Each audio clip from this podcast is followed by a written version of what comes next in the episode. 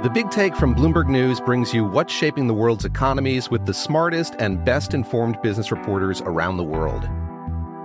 We cover the stories behind what's moving money and markets and help you understand what's happening, what it means, and why it matters every afternoon. I'm Sarah Holder. I'm Saleha Mohsin. And I'm David Gura. Listen to The Big Take on the iHeartRadio app, Apple Podcasts, or wherever you get your podcasts. I'm Saleha Mohsin, and I've covered economic policy for years and reported on how it impacts people across the United States. In 2016, I saw how voters were leaning towards Trump and how so many Americans felt misunderstood by Washington. So I started the Big Take DC. We dig into how money, politics, and power shape government and the consequences for voters. With new episodes every Thursday, you can listen to the Big Take DC on the iHeartRadio app, Apple Podcasts, or wherever you get your podcasts. If you love sports and true crime, then there's a new podcast from executive producer Dan Patrick and hosted by me, Jay Harris, that you won't want to miss. Playing Dirty Sports Scandals. Each week, I'm squeezing the juiciest details from some of the biggest sports scandals ever. I'm talking Marcus Dixon, Olympic gymnastics, Cain Velasquez, salacious Super Bowl level scandals. Join me on the dark side of sports by listening to Playing Dirty Sports Scandals on the iHeartRadio app Apple Podcasts, or wherever you get your podcasts. From LinkedIn News, I'm Jessi Hempel, host of the Hello Monday podcast. In my 20s, I knew what career success looked like. In midlife, it's not that simple. Work is changing, we are changing, and there's no guidebook for how to make sense of it. Start your week with the Hello Monday podcast. Listen to Hello Monday on the iHeartRadio app, Apple Podcasts, or wherever you get your podcasts. From LinkedIn News, I'm Leah Smart, host of Everyday Better, an award winning weekly podcast dedicated to personal development. Whether you're looking for ways to shift your mindset or seeking more fulfillment in your life, we've got you covered. Join me as we dive into captivating stories and research backed ideas that have empowered me and others to lead lives with more clarity and intention. Everyday Better, making growth an everyday practice. Listen to Everyday Better on the iHeartRadio app, Apple Podcasts, or wherever you get your podcasts.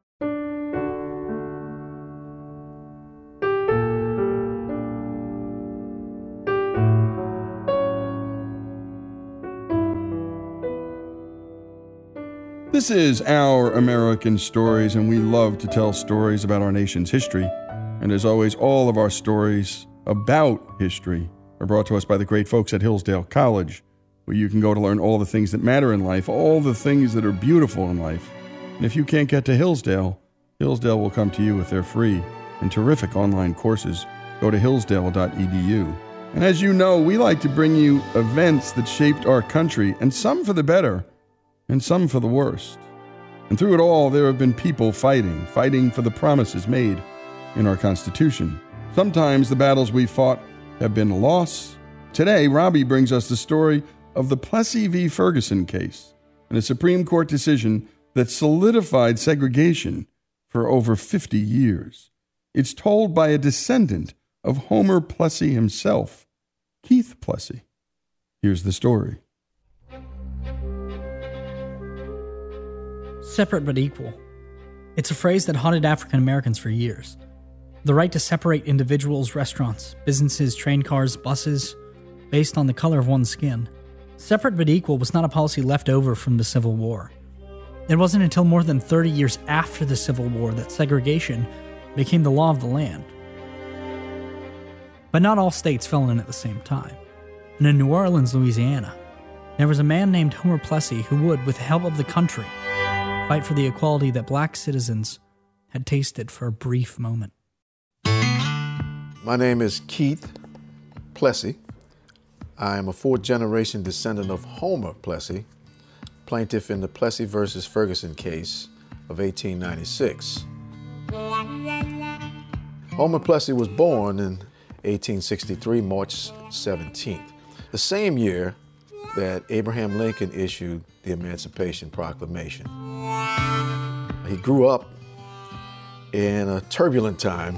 Civil War was when he was an infant. Post Civil War was his younger life, where he experienced uh, Reconstruction in Louisiana, being protected by the Union soldiers. They were able to attend the same schools as white citizens. There were three additions to the U.S. Constitution amendments the, the 13th, the 14th, and the 15th amendments.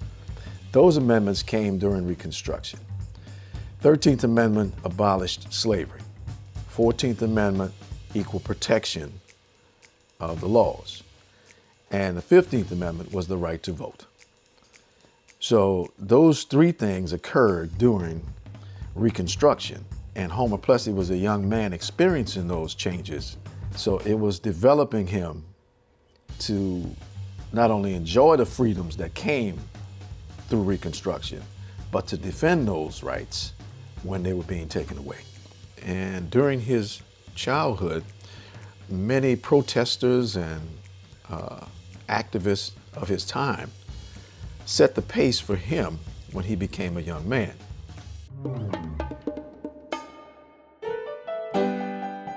Homer Plessy's father died at a young age, uh, and Homer Plessy was about six years old when his father passed away. His mother remarried into a family uh, called the Duparts. Victor Dupart was part of the unification movement, and Victor Dupart's father in law was part of the unification movement. That movement combined white and black workers uh, who protested for equal pay, and they got it during Reconstruction. However, when Homer Plessy became a young man, those rights were slowly deteriorating. And Homer Plessy uh, attended these meetings with his stepfather, Victor Dupart.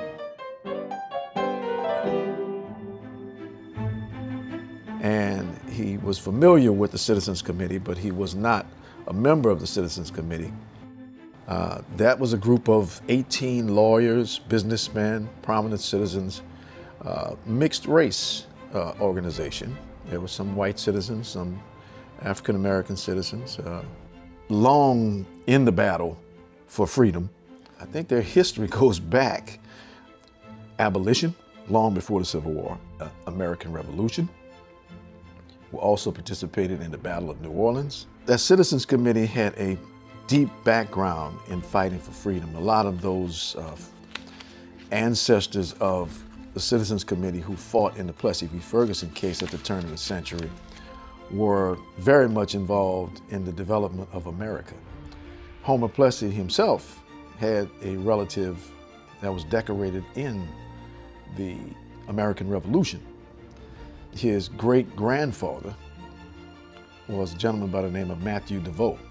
Matthew DeVoe was decorated four times in battle in the American Revolution, which not being recognized as the American Revolution because Louisiana was still the Louisiana Territory during the uh, American Revolution. So his history goes back. The, the right to fight for his freedom was born with the country.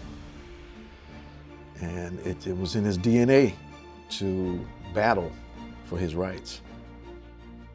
When 1890 rolled around and Louisiana decided to jump into this segregation chain of laws that were spreading across the South. Uh, Florida had adopted its segregation laws on trains. Uh, Alabama had, was before uh, Louisiana. And when Louisiana adopted its uh, separate car law, it was 1890. And by 1891, a challenge was being presented to them uh, to change that law by the Citizens Committee here in New Orleans.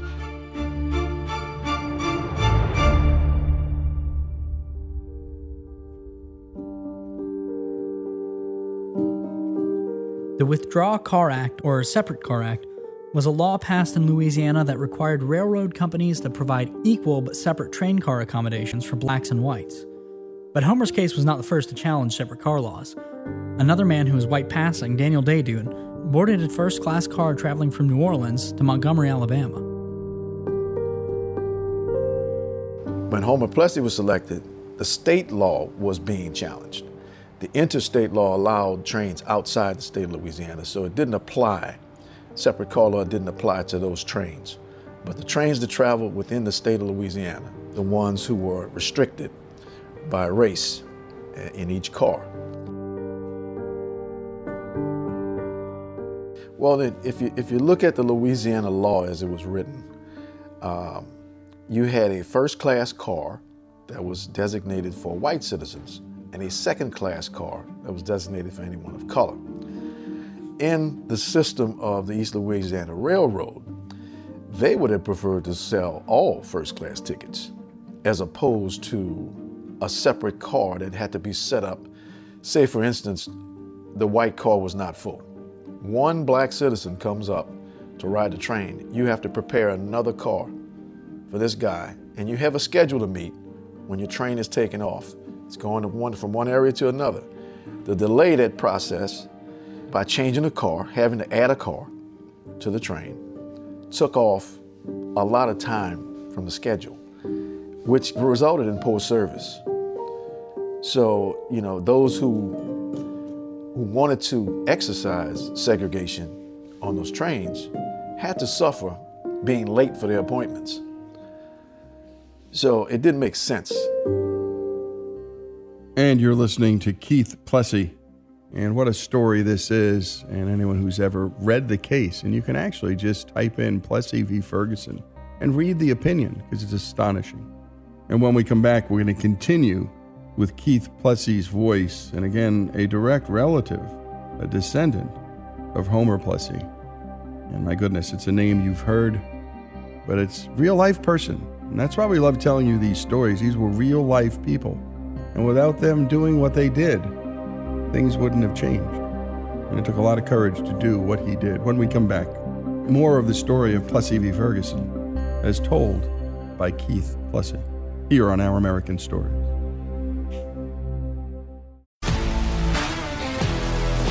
If you love sports and true crime, then there's a new podcast from executive producer Dan Patrick and hosted by me, Jay Harris, that you won't want to miss. Playing Dirty Sports Scandals. Each week, I'm squeezing the juiciest details from some of the biggest sports scandals ever. I'm talking Marcus Dixon, Olympic gymnastics, Cain Velasquez, salacious Super Bowl level scandals. Join me on the dark side of sports by listening to Playing Dirty Sports Scandals on the iHeartRadio app Apple Podcasts, or wherever you get your podcasts. The Big Take from Bloomberg News brings you what's shaping the world's economies with the smartest and best informed business reporters around the world. Western nations like the US and Europe. Mexico will likely have its first female president. And then you have China. And help you understand what's happening, what it means, and why it matters. He'll get his yo yos to Europe in time. But the longer this drags on, the more worry he's getting. They knew that they needed to do this as fast as they possibly could to get a drug on the market as fast as they could. I'm David Gura. I'm Sarah Holder. I'm Saleha Mohsin. We cover the stories behind what's moving money and markets. Basically, everyone was expecting, if not a calamity, certainly a recession. But the problem is that that paperwork, as our reporting showed, is fake. As someone who's covering the market, I'm often very worried about an imminent collapse. So I'm thinking about it quite often. Listen to the big take on the iHeartRadio app, Apple Podcasts, or wherever you get your podcasts. I'm Saleha Mohsin, and I've covered economic policy for years and reported on how it impacts people across the United States. In 2016, I saw how voters were leaning towards Trump and how so many Americans felt misunderstood by Washington. So I started the Big Take DC we dig into how money, politics, and power shape government and the consequences for voters. It's an election year, so there's a lot of focus on the voters that TikTok is reaching. The initial reaction is like, oh, things are looking so resilient. I don't want to be too pessimistic, but I just don't see the political will down in Washington right now to, to change their tune. I think the American electorate has been signaling that it expects a rematch of the 2020 election. These are unprecedented times. With new episodes every Thursday, you can listen to the Big Take DC on the iHeartRadio app, Apple Podcasts, or wherever you get your podcasts. From LinkedIn News, I'm Leah Smart, host of Everyday Better, an award winning weekly podcast dedicated to personal development. Whether you're looking for ways to shift your mindset or seeking more fulfillment in your life, we've got you covered. You can build internal resources. That's what the study of psychology is about building internal resources. Turning towards is one of the most important elements of successful relationships, no matter what kind of relationship it is. The thing that underpins all of this productivity stuff is finding a way to make the journey itself enjoyable. The journey is the destination. The beauty of uncertainty is infinite possibility.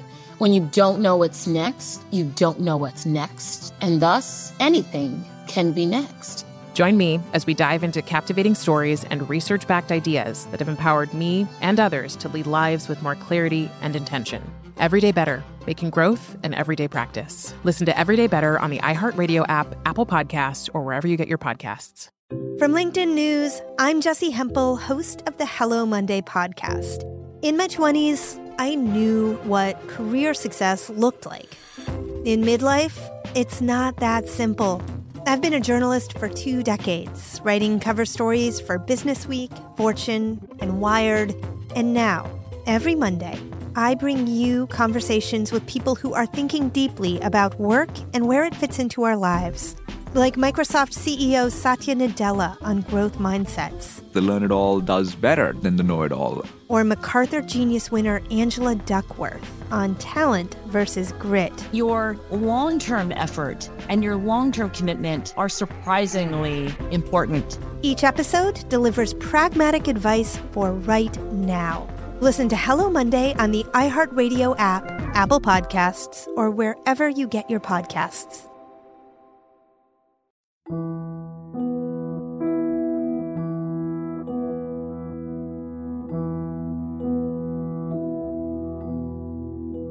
And we're back with Our American Stories and the story of the U.S. Supreme Court case, probably the most infamous, the 1896 Plessy v. Ferguson case.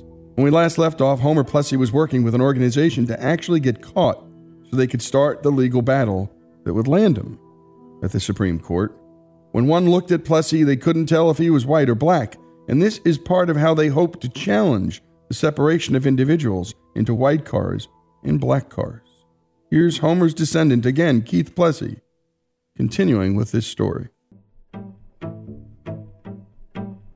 Now, that law also created another problem, which was how do you tell that a person's black or a person's white?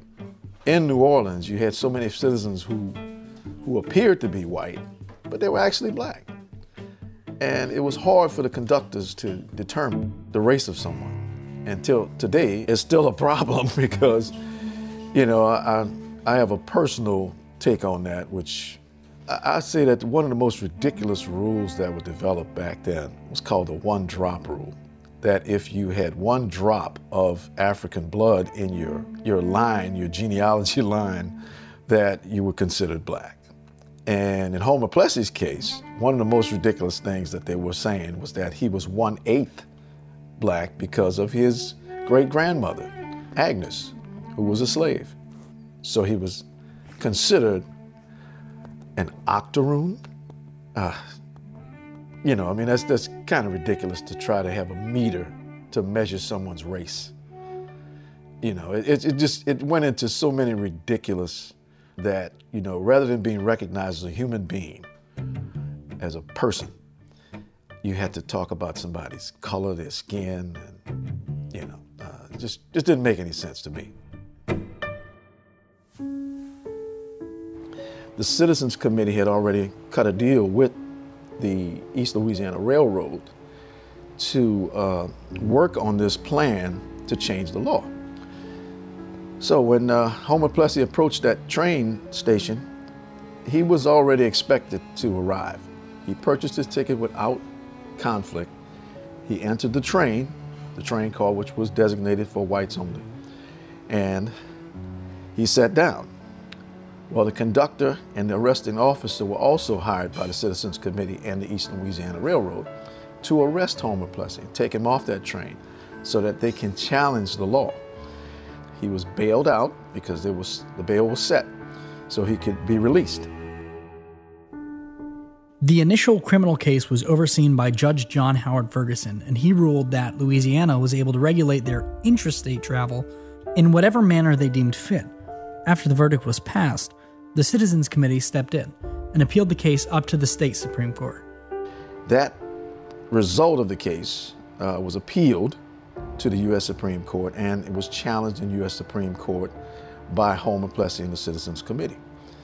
And that, that's when it became Plessy versus Ferguson, and it became a national case. What the Citizens Committee did to raise money to represent Homer Plessy, I think the phrase, if I can get it correct, was the uh, liberality of the rich and the might of the poor combined. So you had a list around the United States of people who sent a dollar, who sent $10. Some people sent 50 cents. But everybody combined created the fund to represent Homer Plessy in U.S. Supreme Court. And it was a national representation. It was fought for about four years. However, it was unsuccessful, as history would write it. The decision was separate but equal, it became the law of the land. But in that instance, a new era of civil rights pioneers were developing uh, around the scene of that case, a fight that continued to actually change the law. After uh, separate but equal was adopted as the law of the land, uh, many other areas that were not segregated became segregated.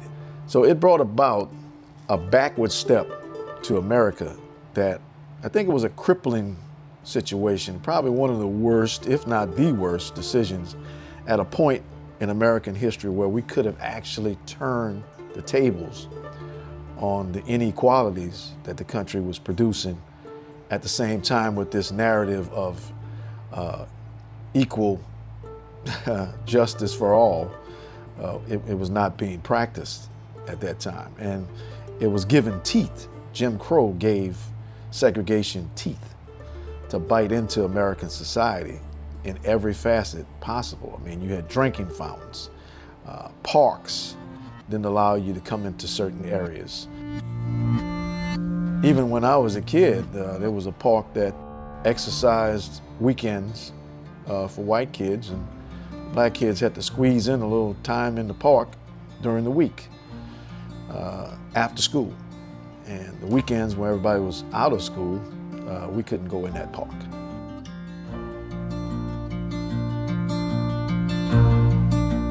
I was born in 1957, so that's a long time after 1896. Um, and, you know, it was still affecting my life as a kid uh, growing up in New Orleans. Eventually, Brown versus Board of Education uh, changed Homer Plessy's case, uh, the Plessy decision, changed the landscape of civil rights law at that point. But transportation still was not changed until maybe the 60s, uh, when you had uh, the Civil Rights Act signed. Uh, there were still buses being attacked. So the transportation issue was not solved. It was education in Brown v. Board. I remember as a, as a child in elementary school being told that I was related to Homer Plessy. One of my teachers, uh, who I can remember, Miss Waters, she brought the phone book into the room. And while we were talking about Plessy versus Ferguson, she looked at my name, stood me up in front of the class, and told the kids, Keith's last name is spelled just like Homer Plessy's. But it wasn't until much later that Keith realized how closely related he was to Homer. 1996, when I met author Keith Weldon Medley. And this gentleman was doing research on Homer Plessy, who he, had done extensive research, and his book was being developed. It's called We as Free Men Plessy versus Ferguson The Fight Against Segregation. And his book uh, entailed the genealogy of Homer Plessy's family. And that's when I really found out my connection to Homer Plessy through my great grandfather. And also, at the same time, he was doing research on Judge John Howard Ferguson. And not long after, Phoebe Ferguson, Judge Ferguson's great great granddaughter, and Keith Plessy, whose great grandfather was Homer Plessy's cousin, would meet. He invited us to his book signing, which we had never seen or known of each other before then. And at his book signing, we met for the first time. And when I first met Miss Ferguson, she I shook her hand and she began to apologize for slavery, segregation, and anything that ever went wrong during racial relations. And I kind of interrupted her and said, hey, it, it's not our fault that those things happen. Uh, we can do something different. It's no longer Plessy versus Ferguson. It's Plessy and Ferguson. So we became friends at that instant, and we've been friends ever since. And it took us from 2004 to 2009 when we actually um, developed the foundation. We signed our letters of incorporation at a restaurant called Cafe Reconcile. When we signed our papers there, we didn't realize that on July 9th, we were signing those papers. The 14th Amendment, it was adopted to the U.S. Constitution on July the 9th, 1868. And great job, as always, to Robbie. And the Plessy and Ferguson Foundation is doing a lot to educate folks. Together, Keith Plessy and Phoebe Ferguson are spreading their message that their mutual history can be a tool to create unity and understanding.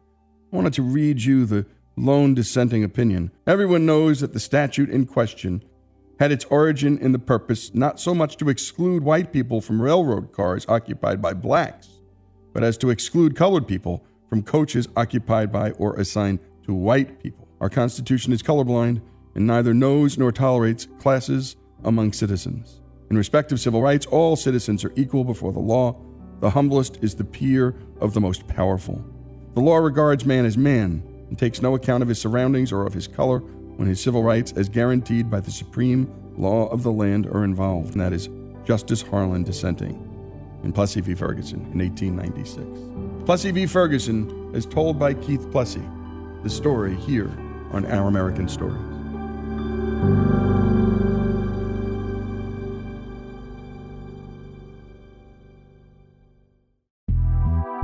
Big Take from Bloomberg News brings you what's shaping the world's economies with the smartest and best informed business reporters around the world. We cover the stories behind what's moving money and markets. And help you understand what's happening, what it means, and why it matters every afternoon. I'm Sarah Holder.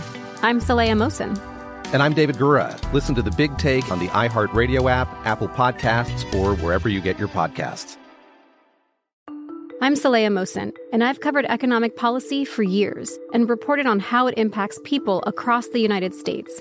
In 2016, I saw how voters were leaning towards Trump and how so many Americans felt misunderstood by Washington. So I started the Big Take DC. We dig into how money, politics, and power shape government and the consequences for voters. With new episodes every Thursday, you can listen to the Big Take DC on the iHeartRadio app, Apple Podcasts, or wherever you get your podcasts. If you love sports and true crime, then there's a new podcast from executive producer Dan Patrick and hosted by me, Jay Harris, that you won't want to miss. Playing Dirty Sports Scandals. Each week, I'm squeezing the juiciest details from some of the biggest sports scandals ever. I'm talking Marcus Dixon, Olympic gymnastics, Cain Velasquez, salacious Super Bowl level scandals.